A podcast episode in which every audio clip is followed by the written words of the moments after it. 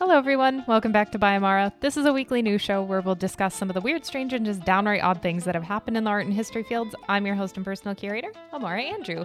Uh, this week is going to be out of this world, this episode. We're going to outer space twice, uh, so get ready for that. This is also going to be kind of a longer episode. I have some really cool updates to start off with. So, anyway, before we get into that, this week we're going to be talking about a very rare Christopher Columbus document that was repatriated from the United States to Italy a series of capsules containing art headed to the moon, and the first transplanetary artwork that'll move forever in deep space around the sun that is being launched this year. So, like I said, a very spacey episode, so let's just get straight into the episode.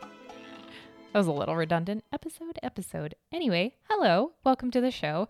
How has your week been? I hope it's been good. This has been a super busy week for us, not only like work wise, but just personal life wise and everything. Uh, we went to the National Card Convention, which is like the largest sports card convention maybe in the world, definitely in the country.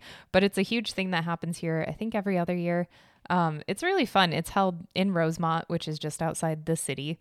I live in Chicago. and it's just really fun. It's just huge. You have a lot of people who are very into sports cards. I'm personally not. Jeff is more so.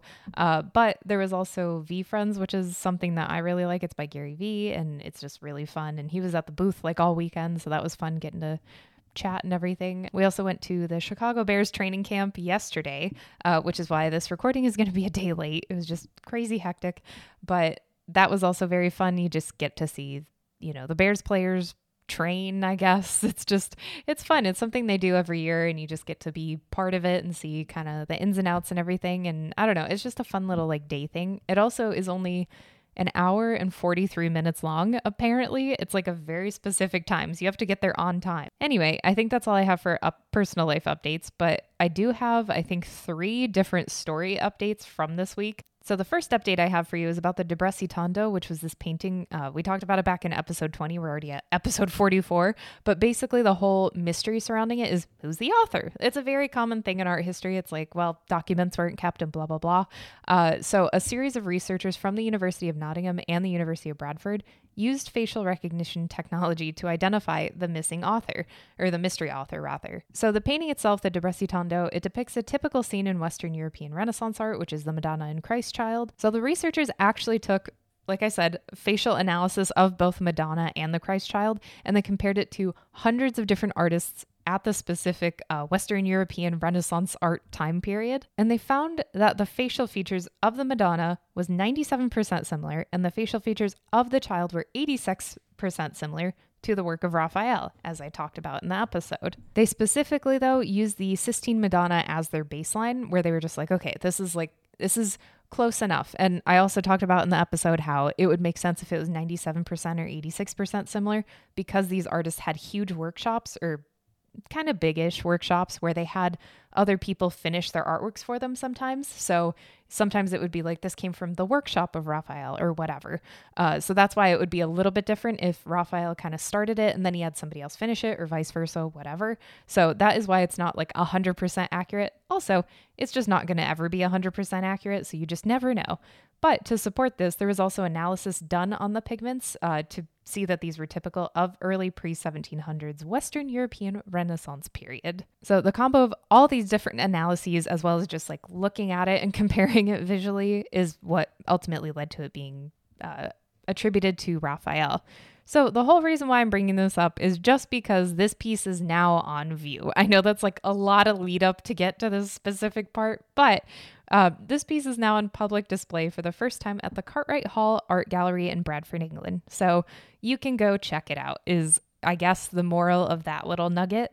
I do also have a an auction update for the Pteranodon we talked about in episode 42, so just a couple weeks ago. So I was super jazzed to talk about that in the episode just because I love dinosaurs first and foremost, but this thing is fucking huge. It is massive. And it's also a super rare skeleton, mainly because the bones of a pteranodon are hollow and fragile, so they're typically crushed. So you don't get this entire skeleton. Also, mostly like most of the skeleton itself is intact. So that was also something that was super rare. Like everything about it Also, given its size, the body, I think, from uh, the head to its little tootsies was nine feet nine inches, and then the wingspan is 20 feet. This is this thing is fucking huge. So it's just amazing that this thing survived. So anyway, there's like minimal uh minimal reconstruction that was done to the actual skeleton itself. It was mostly all intact. So,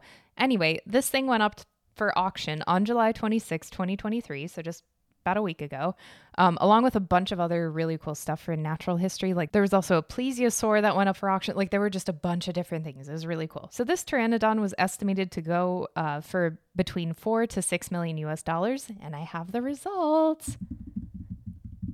It sold for $3,932,000. Now, that's a lot of money. However, if it was estimated to go between 4 and 6 million, it's an interesting sort of look into the market cuz I read a couple articles recently that the art market itself has been tanking a little bit just since the pandemic.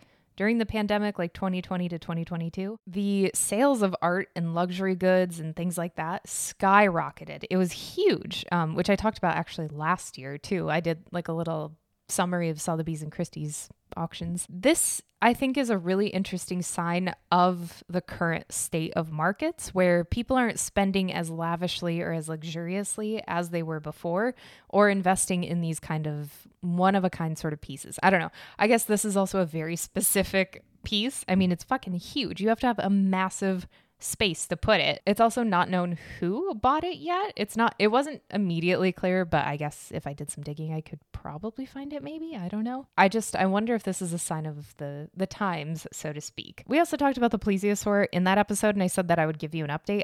I actually didn't have an update for the price, so I'm not sure if it sold, if it didn't sell, but if there is a price, I will let you know in the future. Also, I was hoping I would have an update for the Namikawa Yasuyuki vase we talked about in episode 42 as well but I could not find anything about it. I couldn't even find an auction house where it was auctioned. So I'm not quite sure what's going on there, but hopefully I will have more information soon.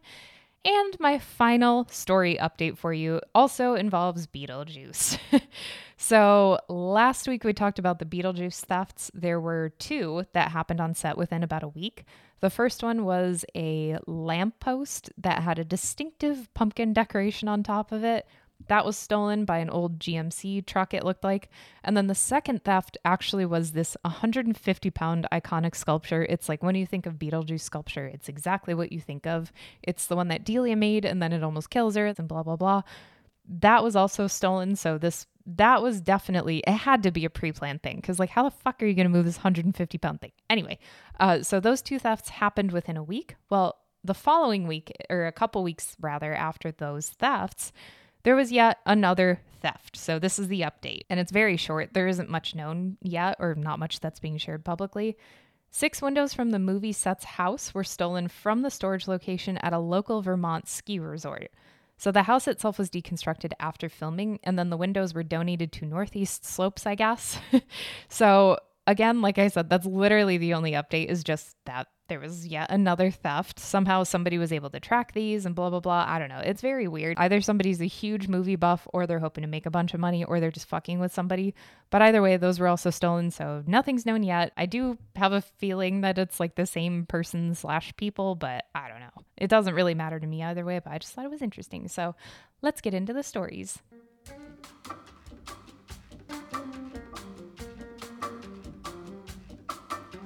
So I feel like I should preface this with a couple different things. First and foremost, yes, we are talking about Christopher Columbus, and no, not the, the director. We are talking about the asshole. I know that Christopher Columbus is very problematic, blah, blah, blah. I understand. However, I do want to talk about this document. It also feels weird to me to talk about repatriation in relation to the United States and Europe, not like non European countries and everything. But we are talking about this today because it is really interesting.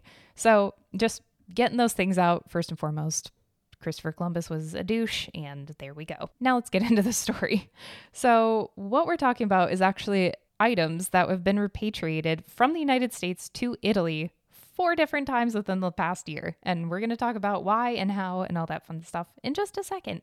First, what we are talking about is a super rare 15th century document that was authored by Christopher Columbus, like I said, not the director, uh, and it was pre- repatriated to Italy from the United States. This version of the manuscript was stolen from the Biblioteca Nazionale Marciana Museum in Venice, and it's super rare for a variety of reasons, as you can guess. So, the first reason why this document is super rare is because in it, Columbus describes his findings in the Americas and Caribbean islands. Now, there are actually four versions of this letter, so that's why I teased it's been repatriated four different times. Uh, the first three have since been returned from the U- US to Italy to their respective institutions, but those are later versions and they address both the King and Queen of Spain. This version, which is known as the Plannck version, named after the publisher of the letters, only addresses the King of Spain in it. So that also just makes it super rare. The original letter itself also was penned by Columbus, but then, like I said, it was sent out to a publisher in Rome and then they sent out different copies and stuff like that, which also I do want to provide context to it. The printing press only existed in Europe for about 50 years at this point, which is just wild to think about. I don't know, just like a random ass fun fact the this specific version, the Plannck version, is estimated to go for 1.3 million dollars, or to be valued at that. Not go for. It's estimated to be valued at 1.3 million dollars because it's such a rare item and a rare document. So. Back to the theft. The theft is estimated by the United States Immigration and Customs Enforcement, or ICE, is just what I'm going to call it from here on out. So, the theft itself of this particular version, Plannck version, is estimated to have happened sometime between 1985 and 1988. And what's unusual about this theft, though, is that unlike other thefts of the Columbus letters, no forged document was put in its place. So it was just missing. There was no fake version of this letter that was put there. In the other versions, uh, they were in various different museums and cultural institutions and stuff like that they had forged versions that were there. And then somebody took a look at it and they're like, oh, what the fuck? This isn't right. So allegedly in 2003, a collector, quote, in good faith, had purchased this letter, allegedly not knowing that it was stolen, which hmm, maybe, maybe not.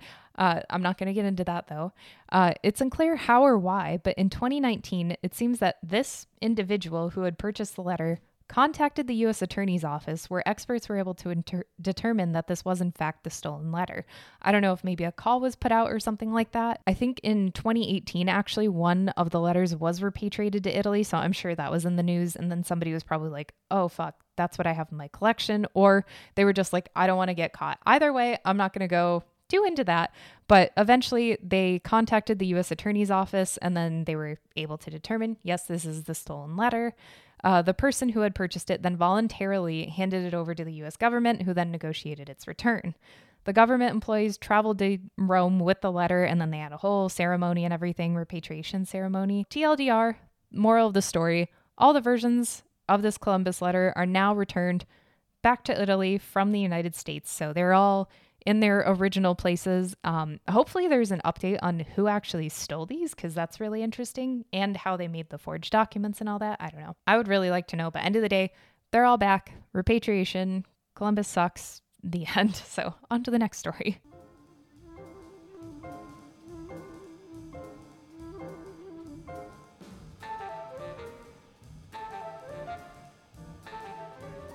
If you're an artist, would you want to put your art in a time capsule on the moon? Well, then the Lunar Codex project might be for you. Well, maybe. It's a very tricky sort of situation, but we'll talk about that in a second. I keep teasing all these things. I'm so sorry. So, for backstory, what the fuck is a Lunar Codex? It's a project where the works of over 30,000 artists and filmmakers from 157 countries across all seven continents, yes, they actually got artworks and things like that from Antarctica outposts. So, all seven continents. All of these items are being placed in four time capsules that are then going to be launched and kept on the moon. Why the fuck are people doing this? Uh, we'll talk about some other instances of this, but apparently, according to the founder of this project, Samuel Peralta, quote, the Codex is a message in a bottle to the future so that travelers who find these time capsules might discover some of the richness of our world today. It speaks to the idea that, despite wars and pandemics and environmental upheaval, humankind found time to dream, time to create art. End quote. It feels a little idealistic, however, and a little reductive, but I'm going to skip past that for a second. What inspired Peralta to do this was the fact that he was part of a different initiative called Writers on the Moon, where he actually contributed contributed rather some of his writings. So this then inspired him to create his own version of the project. So during COVID, all of us locked in our houses, lots of time to think. Uh, so he actually purchased his first payload space from NASA in 2020. And then since then, he's purchased way more payload spaces for these other launches that we'll talk about. So this is created, I believe it's by his company, or rather another company that he's working with called Incandesce, uh, Incandesce, whatever, in associate in association with NASA's Artemis. The company itself, Incandence, does a lot of tech stuff but I also want to say their website sucks ass. It is horrible, which is kind of weird considering that the whole premise of this company is tech related and digitization and digital preservation and all that kind of stuff. I don't know. It's really weird. It actually feels a little suspicious to me if your website sucks, but you're a tech, tech company. Anyway, for the project, there are four different capsules that are going to be launched to the moon, each containing various different artworks. So the first one was actually already launched November 16th, 2022, and the craft itself returned December 11th, 2022. For the next year, there are going to be three other launches to the moon of these artworks. The next one is supposed to happen October or November of this year, but as I read further and further in documentation and stuff like that, each voyage keeps getting pushed back. So it might take a little bit longer, but maybe at the beginning of next year at the latest. So, what the hell is even going in these capsules? I mentioned artwork, but like, what kind? Well, first, I want to say that this project was really interesting because this isn't the first time that they've actually that people have sent capsules to the moon, obviously, especially containing artwork, which we'll talk about more of that in a second. Uh, but what's interesting about this one is this there's actually a focus on including females and people of color in the contents of the capsule. So I thought that was really interesting. They haven't really been included in past capsules. Also, I want to point out too that all artists still have original copyright over their artwork. So it's not like they're handing it over to this big corporation. They're like, ah, fuck you, we're putting it on the moon. So while there's a focus on visual artwork specifically, there's also a bunch of other stuff. Just to kind of give you a really brief list um, exhibition catalogs, art magazines, poetry anthologies, short story collections, songs, etc., and various different writings. There's even going to be a poetry collection created by Peralta, so the founder of this project, who he created it along with Osun, who's AI that's based on Chat GPT-2. So that's going to be an entire poetry collection. I guess that's also going to be included. They're also, which I found interesting, they're also not accepting NFTs because they don't view them as art.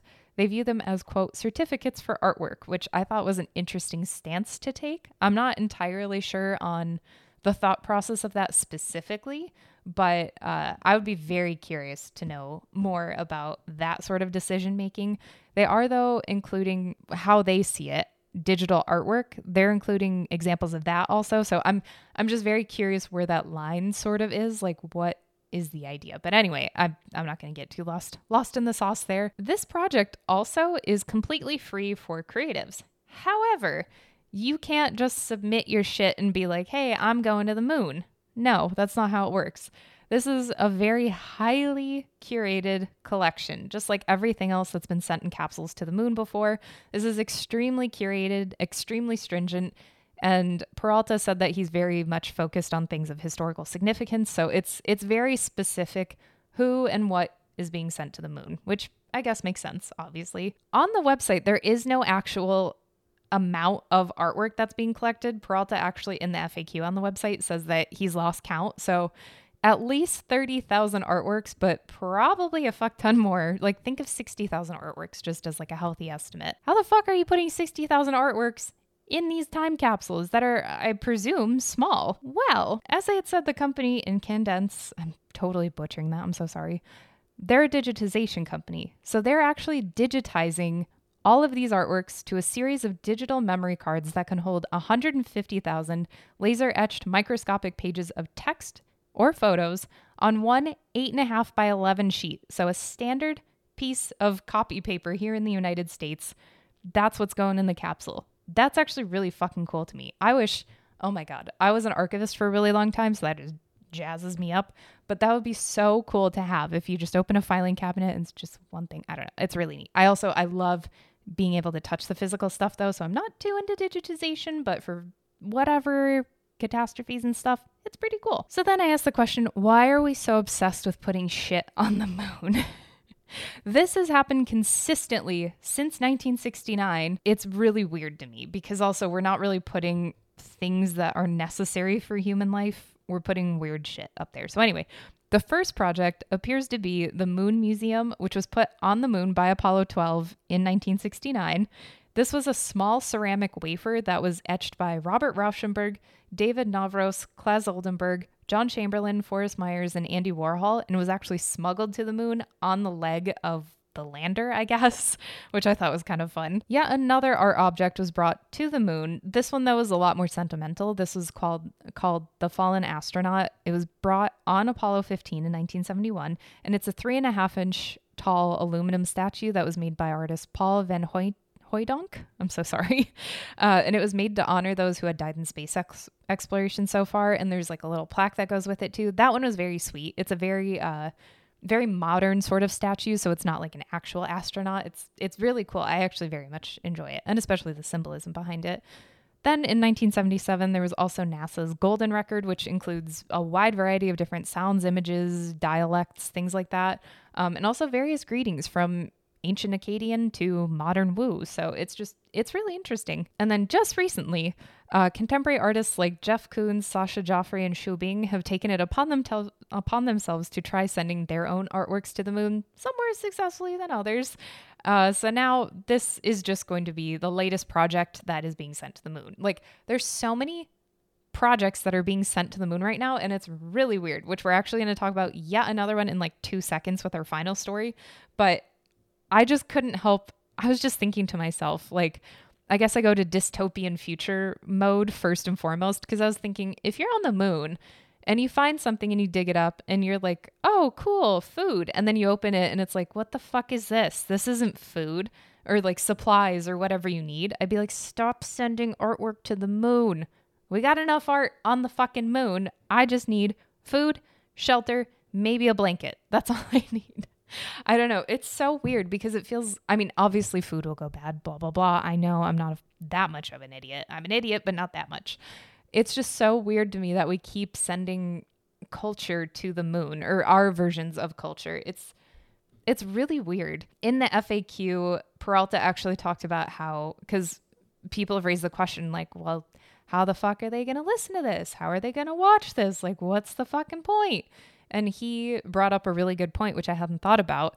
Like, uh, presuming that whoever finds this, it's like a thousand years, hundreds of years, whatever, into the future, we have figured out how to read ancient texts ancient Akkadian, ancient Sumerian, ancient Babylonian, ancient Phoenician, all these different things. We've figured out how to read them based on, you know, Rosetta Stone, blah, blah, blah, or various other things. So it's not out of the question for somebody to be able to figure this out. But I just think it's so silly we keep sending art into space. Anyway, I love art, don't get me wrong. Obviously, why the fuck would I be doing this podcast if I didn't? But I just think it's such a weird thing to send because it's not absolutely necessary for human survival. It's more for your like soul survival. I don't know. I guess it'll make things better on the moon, but uh, let's go to our third and final story and we'll learn more about what's being sent to the moon.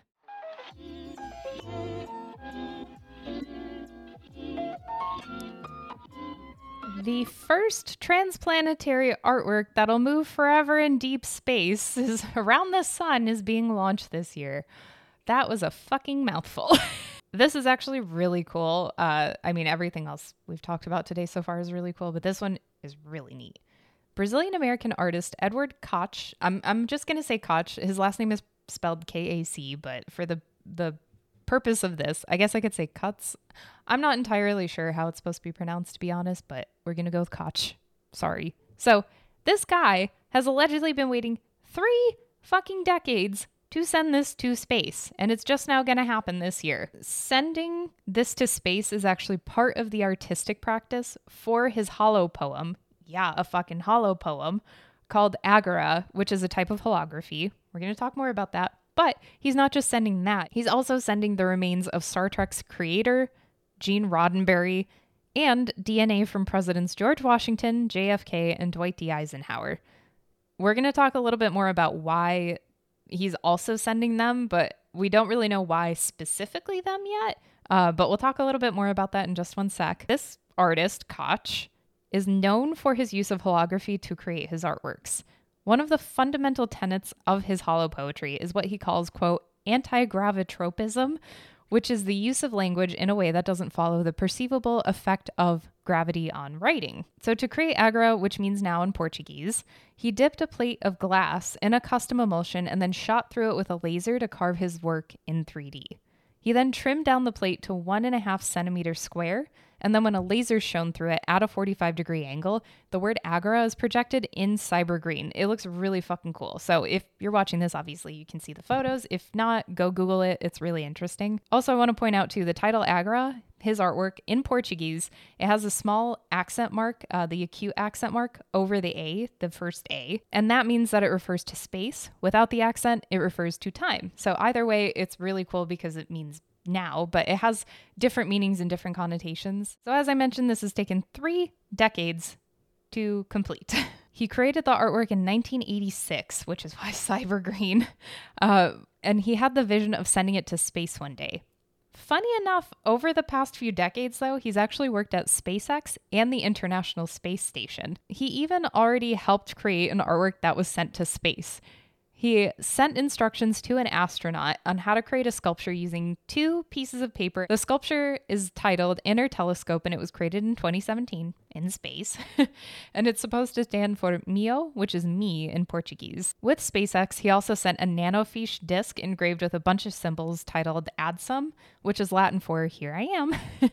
the disc is supposed to be launched in early 2024 into space, so he's going to have a lot of space artwork, I guess, which is really neat. For his own artwork, though, he actually has an interesting viewpoint on it. He's viewing his piece, Agora, as being, quote, a piece of anticipatory space archaeology that would be discovered by future rather than contemporary audiences. So he's kind of also making his own time capsule, which is really interesting. We're all having this sort of time capsule moment, I guess. To get Agora out into space, he is partnering with the company Celestis, which we're getting to why all the presidents and bodies and shit right now. Their company, though, focuses on launching people's creative remains and DNA samples and digital messages into space. That's a fucking company. If you hate your day job, you could send dead people into space that could be your job. So that is why I think he's including the remains of Star Trek's creator and then all the DNA and stuff like that. I don't know how the fuck he got his hands on the cremated remains, but still interesting. so he's adding his artwork, I guess, on to this to then be like, hey, it made it out. I don't know. It's it's really interesting. So, like the story we talked about before this one, this launch is also supposed to happen in 2023, but like I said, things get pushed back, things happen. It'll be on an Enterprise flight and will be Celestis's first deep space voyage. This craft is destined for infinite orbit around the sun, and its path will lie somewhere between Earth and Mars or Earth and Venus because it'll it's heliocentric, so it's just going around the sun. Uh, the artwork is permanently housed inside a titanium 5 capsule that is secured within the craft. For eternity, it's just going to be going around and around and around. How cool is that? Like, that would actually be very interesting. Um, I wonder if this is going to be, if it's going to lend credence to other copycats and things like that in the future, but I don't know. We'll see. Maybe I'll send something into space. Who knows? It's really fucking expensive, I'm assuming. So his whole hope for Agora is that it, quote, gives us a glimpse of infinity, a feeling of connectedness with that which cannot be known or measured, with the grand impermanence and immensity, of it all. It reveals the value of the fleeting and the significance of the imponderable, only to reaffirm the wonder of being there and now. So I think that's a really beautiful way to wrap up this episode of By Amara. Uh, let me know if you want to have interplanetary pan- let me know if you want to have interplanetary rather artwork. um, it's just really fascinating. I think it's such a cool way to, you know, forever memorialize yourself. It also is fascinating seeing how many people are obsessed with this idea of legacy, which we all are because death is scary and blah, blah, blah. But I think it's fun because now we're doing space archaeology. We're just putting a bunch of shit out into the atmosphere, which I don't know. At the end of the day, it is weird, but I think it's cool. So, anyway, if you like this episode, please be sure to like it. Uh, subscribe to hear more in the future, or if you hated it, I'm so sorry, and I hope your day is good. Thanks for hanging out for a little bit. Uh, and as always, I'm Amara Andrew. Never stop creating.